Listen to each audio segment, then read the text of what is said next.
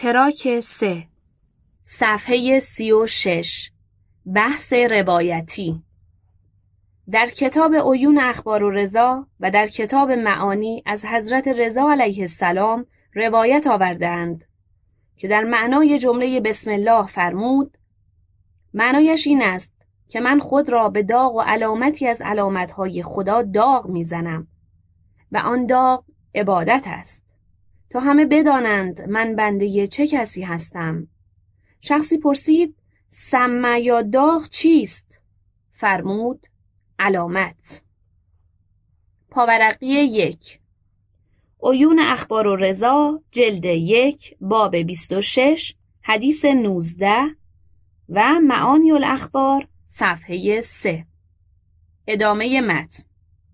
معلف و این معنا در مثل فرزندی است که از معنای قبلی ما متولد شده. چون ما در آنجا گفتیم با در بسم الله با ابتدا است. چون بنده خدا عبادت خود را به داغی از داغهای خدا علامت می‌زند باید خود را هم که عبادتش منصوب به آن است به همان داغ داغ بزند. و در تهذیب از امام صادق علیه السلام و در عیون و تفسیر عیاشی از حضرت رضا علیه السلام روایت آوردند که فرمود این کلمه به اسم اعظم خدا نزدیکتر است از مردمک چشم به سفیدی آن. پاورقی دو. تهذیب جلد دو صفحه 289 حدیث پانزده. عیون اخبار و رضا جلد دو باب سی حدیث یازده. و تفسیر عیاشی جلد یک صفحه 21 حدیث سیزده. ادامه متن. معلف و به زودی معنای روایت در پیرامون اسم اعظم خواهد آمد ان الله تعالی.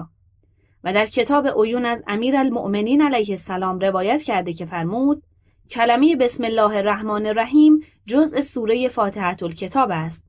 و رسول خدا صلی الله علیه و آله و سلم همواره آن را می‌خواند و آیه اول سوره به حسابش میآورد با و فاتحه الکتاب را سبع المسانی مینامید. پاورقی سه. عیون اخبار و رضا جلد یک صفحه دویست و سی و پنج. باب بیست و هشت حدیث پنجاه و نو ادامه مت معلف و از طرق اهل سنت و جماعت نظیر این معنا روایت شده است.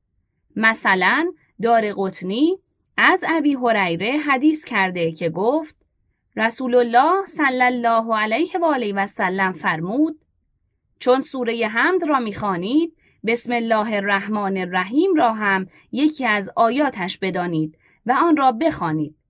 چون سوره حمد ام القرآن و سبع المسانی است. بسم الله الرحمن الرحیم یکی از آیات این سوره است. پاورقی چهار. سنن دار قطنی جلد یک صفحه 309 حدیث 17 ادامه متن. و در خصال از امام صادق علیه السلام روایت کرده که گفت ایشان فرمودند این مردم را چه می شود؟ خدا آنان را بکشد به بزرگترین آیه از آیات خدا پرداخته و پنداشتند که گفتن آن آیه بدعت است. پاورقی پنج. خصال و بهار جلد 92 صفحه 236 حدیث 28 و مجمع البیان جلد یک صفحه 19 ادامه مت و از امام باقر علیه السلام روایت است که فرمود مهمترین آیه را از کتاب خدا دزدیدند و آن آیه بسم الله الرحمن الرحیم است که بر بنده خدا لازم است در آغاز هر کار آن را بگوید. چه کار بزرگ و چه کوچک. تا مبارک شود. پاورقی یک. خسال و بهار جلد 92 صفحه 238 حدیث 39 ادامه متن. معلف روایات از ائمه اهل بیت علیهم السلام در این معنا بسیار زیاد است که همگی دلالت دارند بر اینکه بسم الله جزء هر سوره از سوره های قرآن است مگر سوره براعت که بسم الله ندارد. و در روایات اهل سنت و جماعت نیز روایاتی آمده که بر این معنا دلالت دارند. از آن جمله در صحیح مسلم از انس روایت کرده که گفت رسول خدا صلی الله علیه و آله و سلم فرمود در همین لحظه پیش سوره بر من نازل شد. آنگاه شروع کردند به خواندن بسم الله الرحمن الرحیم. پاورقی دو.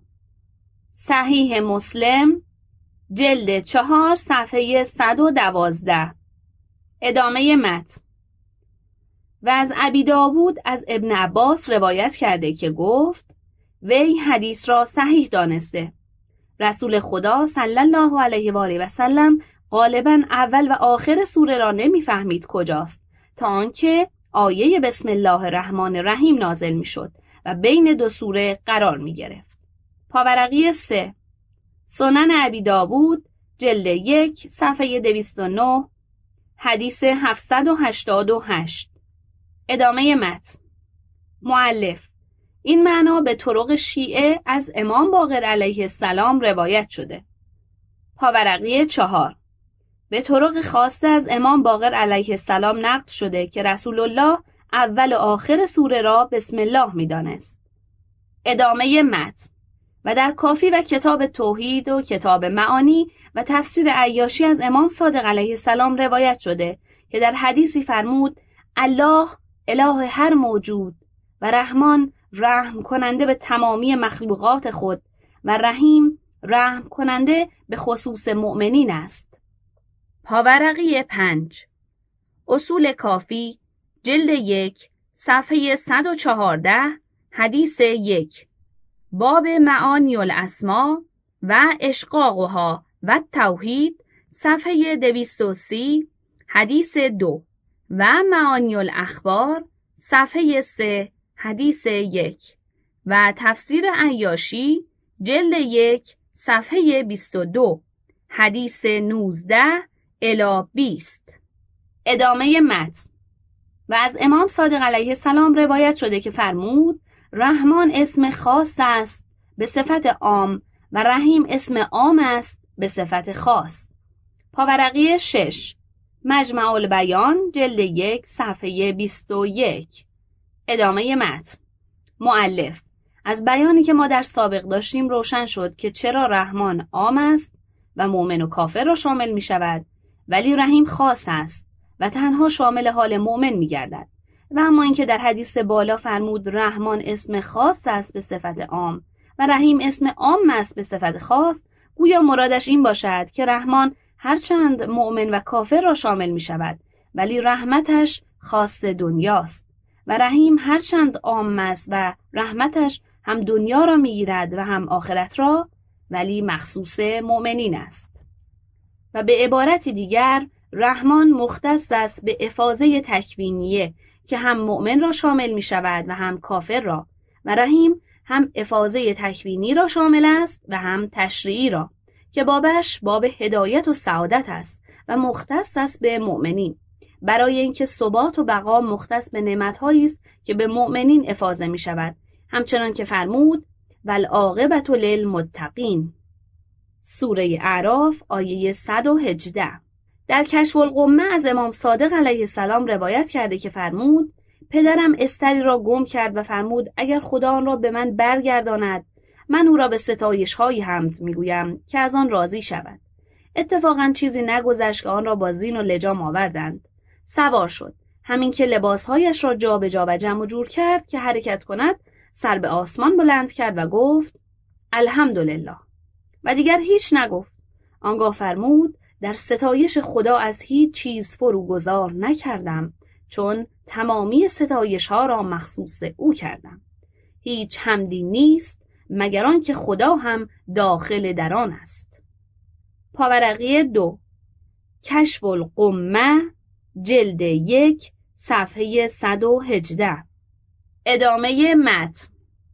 معلف در عیون از علی علیه السلام روایت شده که شخصی از آن جناب از تفسیر کلمه الحمدلله پرسید. حضرت فرمود خدای تعالی بعضی از نعمتهای خود را آن هم سربسته و دربسته و به طور اجمال برای بندگان خود معرفی کرده. چون نمی توانستند نسبت به همگی آنها معرفت یابند و به طور تفصیل بدان وقوف یابند. چون عدد آنها بیش از حد آمار و شناختن است لذا به ایشان دستور داد تنها بگویند الحمدلله علی ما انعم بهی علینا. پاورقی سه. عیون اخبار و رضا جلد یک صفحه دویست و بیست حدیث سی. ادامه متن. معلف این حدیث اشاره دارد به آنچه گذشت که گفتیم حمد از ناحیه بنده در حقیقت یادآوری خداست اما به نیابت تا رعایت ادب را کرده باشد. صفحه سی و هشت. بحث فلسفی.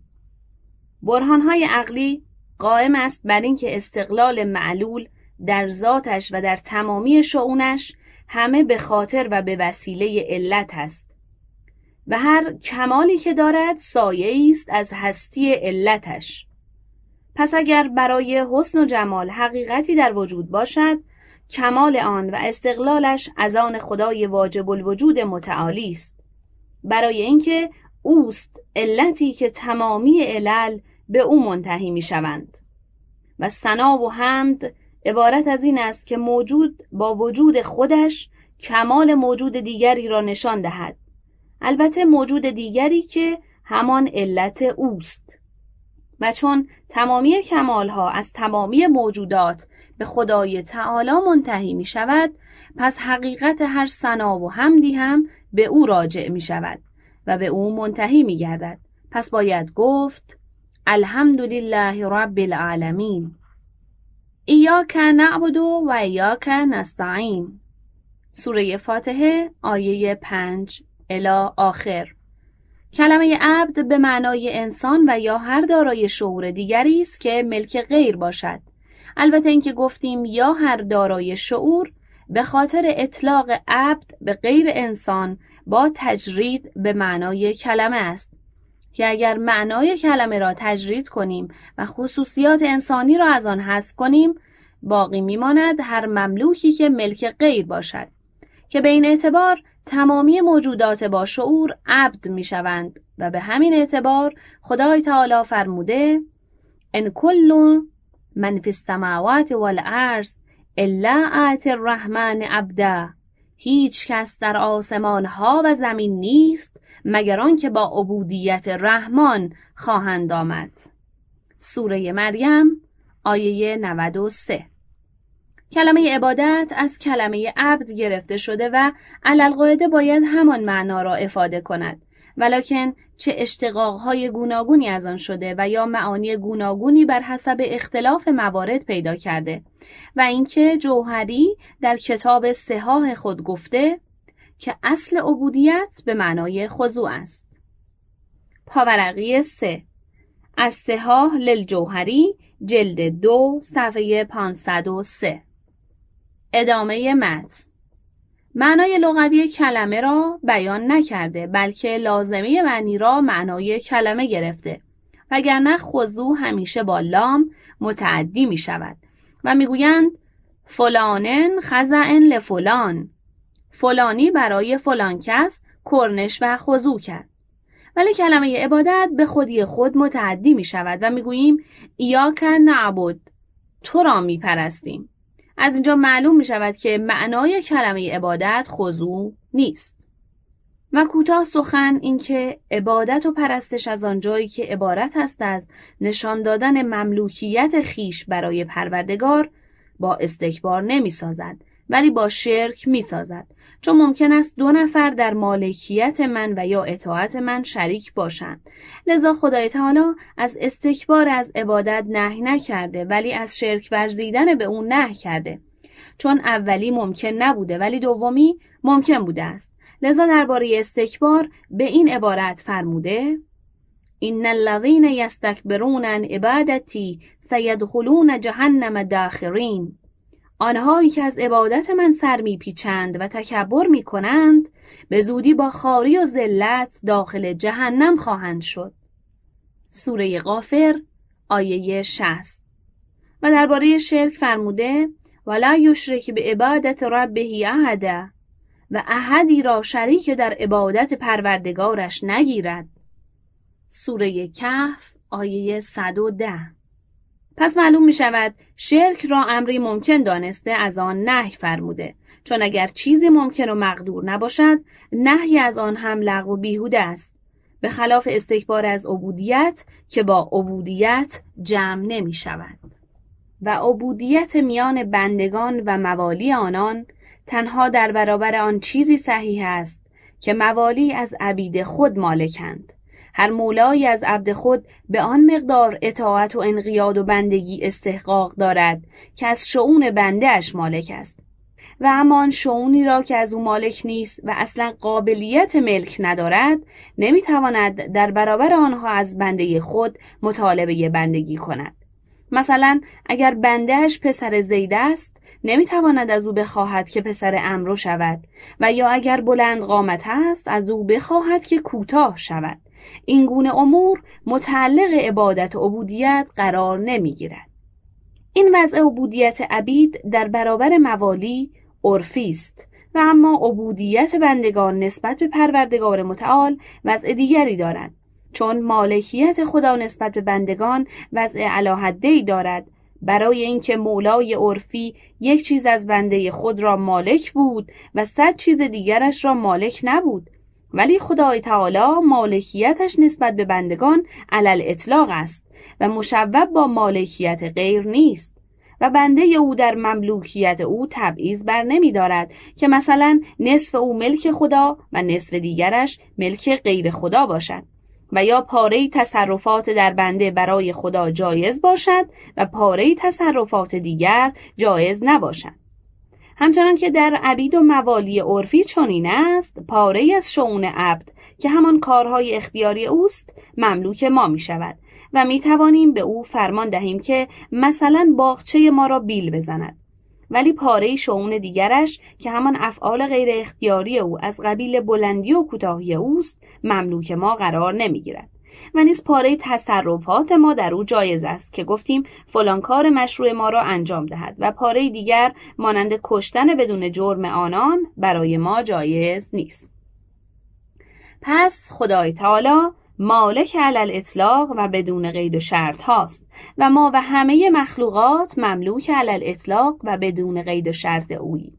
پس در اینجا دو نوع انحصار هست. یکی اینکه رب تنها و منحصر در مالکیت است و دوم اینکه عبد تنها و منحصرا عبد است و جز عبودیت چیزی ندارد. و این آن معنایی است که جمله ایاک نعبد بر آن دلالت دارد. چون از یک سو مفعول را مقدم داشته و نفرموده نعبدک میپرستیمت بلکه فرموده تو را میپرستیم.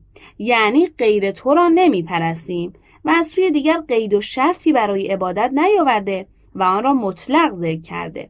در نتیجه معنایش این می شود که ما به غیر از بندگی تو شعنی نداریم. پس تو غیر از پرستیده شدن شعنی نداری و من غیر از پرستیدنت کاری ندارم.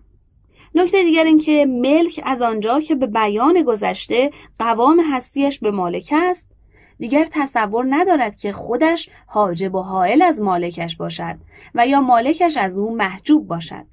مثلا وقتی جناباری به خانه زیدی نگاه می‌کنی این نگاه تو دو جور ممکن است باشد. یکی اینکه این خانه خانه است از خانه ها در این نظر ممکن است زید را نبینی و اصلا به یاد او نباشی. و اما اگر نظرت بدان خانه از این جهت باشد که خانه زید است در این صورت ممکن نیست که از زید قافل شوی. بلکه با دیدن خانه زید را هم دیده ای چون مالک آن است.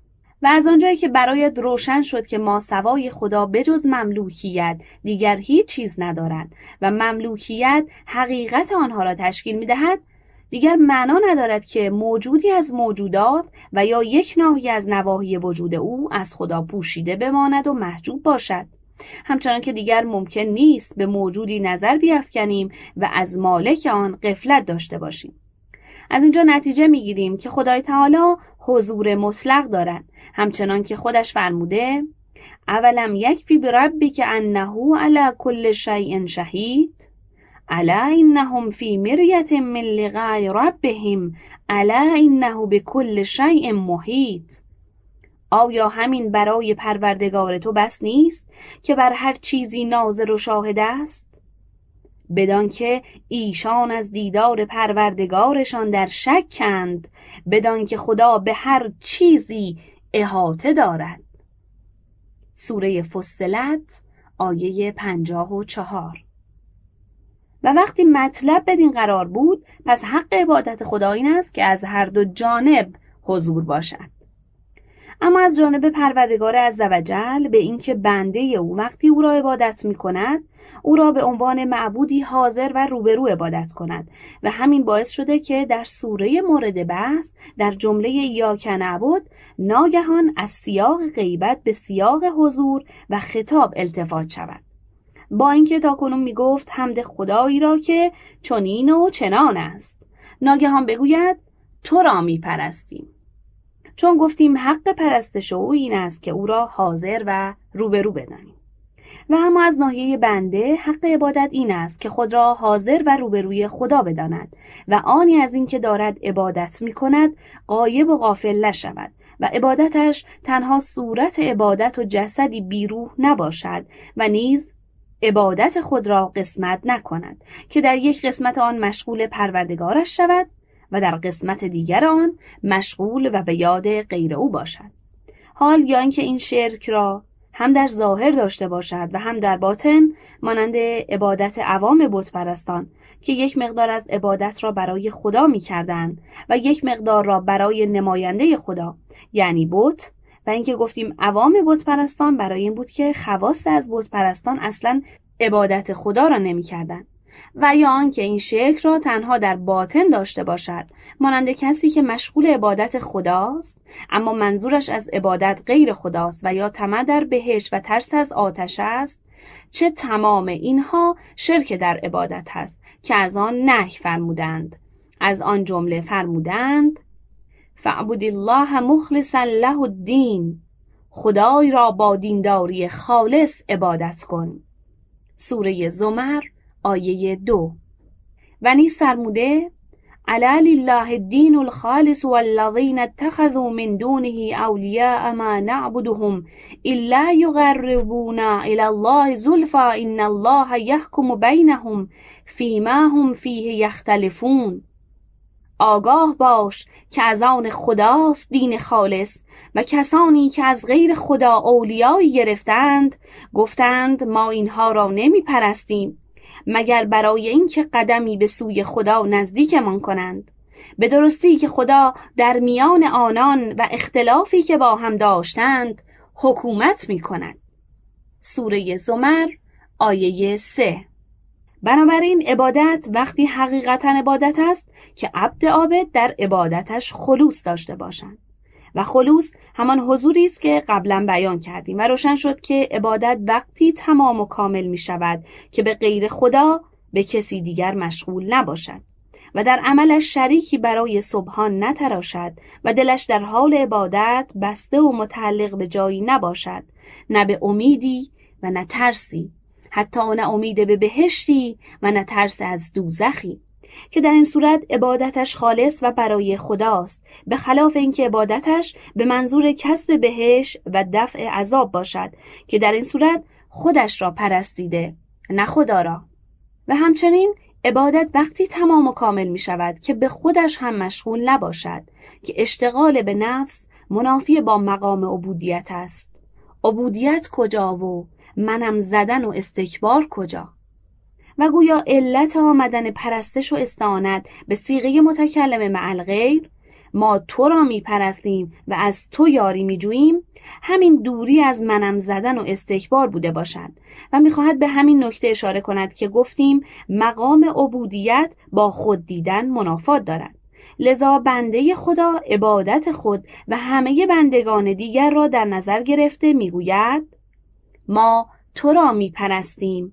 چون به همین مقدار هم در زم نفس و دورافکندن تعینات و تشخصات اثر دارد چون در وقتی که من خود را تنها ببینم به انانیت و خودبینی و استکبار نزدیکترم به خلاف اینکه خودم را مخلوط با سایر بندگان و آمیخته با سواد مردم بدانم که اثر تعینی و تشخص را از بین برده ام. از آنچه گذشت این مسئله روشن شد که اظهار عبودیت در جمله ایاک نعبد الاخر از نظر معنا و از حیث اخلاص جمله است که هیچ نقصی ندارد تنها چیزی که به نظر می رسد نقص است این است که بنده عبادت را به خودش نسبت می دهد و به ملازمه برای خود دعوی استقلال در وجود و در قدرت و اراده می کند. با اینکه مملوک هیچ گونه استقلالی در هیچ جهتی از جهاتش ندارد چون مملوک است و گویا برای تدارک و جبران همین نقص که در بد به نظر به نظر می رسد اضافه کرد که و ایا نستعین یعنی همین عبادتمان نیز به استقلال خود ما نیست بلکه از تو نیرو می‌گیریم و استعانت میجوییم. پس بر روی هم دو جمله ایاک نعبد و ایاک نستعین یک معنا را میرسانند و آن عبادت خالصانه است که هیچ گونه شاعبه ای در آن نیست. و ممکن است به همین جهت که گفته شد استعانت و عبادت هر دو را به یک سیاق آورد و نفرمود ایاک نعبد و اعنا وحدنا الاخر تو را عبادت می کنیم ما را یاری فرما و هدایت فرما بلکه فرمود تو را عبادت می کنیم و از تو یاری می طلبیم. خواهی گفت پس چرا در جمله بعدی یعنی اهدن الصراط المستقیم این وحدت سیاق را رایت نکرد و نفرمود ایاک نعبد و ایاک نستعین و ایاک نستهدی الى صراط مستقیم. در جواب می‌گوییم این تغییر سیاق در خصوص جمله سوم علتی دارد که به زودی انشاءالله بیان می‌کنیم. پس با بیانی که در زیل آیه ایاک نعبد و ایاک نستعین الی آخر آوردیم. وجه و علت التفاتی که در این سوره از غیبت به حضور شده روشن گردید. و نیز وجه انحصار عبادت در خدا که از مقدم آوردن مفعول ایاکه از فعل نعبد و نستعین استفاده می شود. و همچنین وجه اینکه چرا در کلمه نعبد عبادت را مطلق آورد؟ و نیز وجه اینکه چرا به سیغه متکلم مع غیر فرمود نعبد و نفرمود اعبد من عبادت می کنم و باز وجه اینکه چرا بعد از جمله نعبد بلافاصله فرمود نستعین؟ و وجه اینکه چرا دو جمله نام برده را در سیاق واحد شرکت داد ولی جمله سوم یعنی اهدنا الصراط المستقیم را به آن سیاق نیاورد روشن گردید. البته مفسرین نکات دیگری در اطراف این سوره ذکر کردند که هر کس بخواهد می‌تواند به کتب آنان مراجعه کند و خدای سبحان طلبکاری است که احدی نمی‌تواند دین او را بپردازد.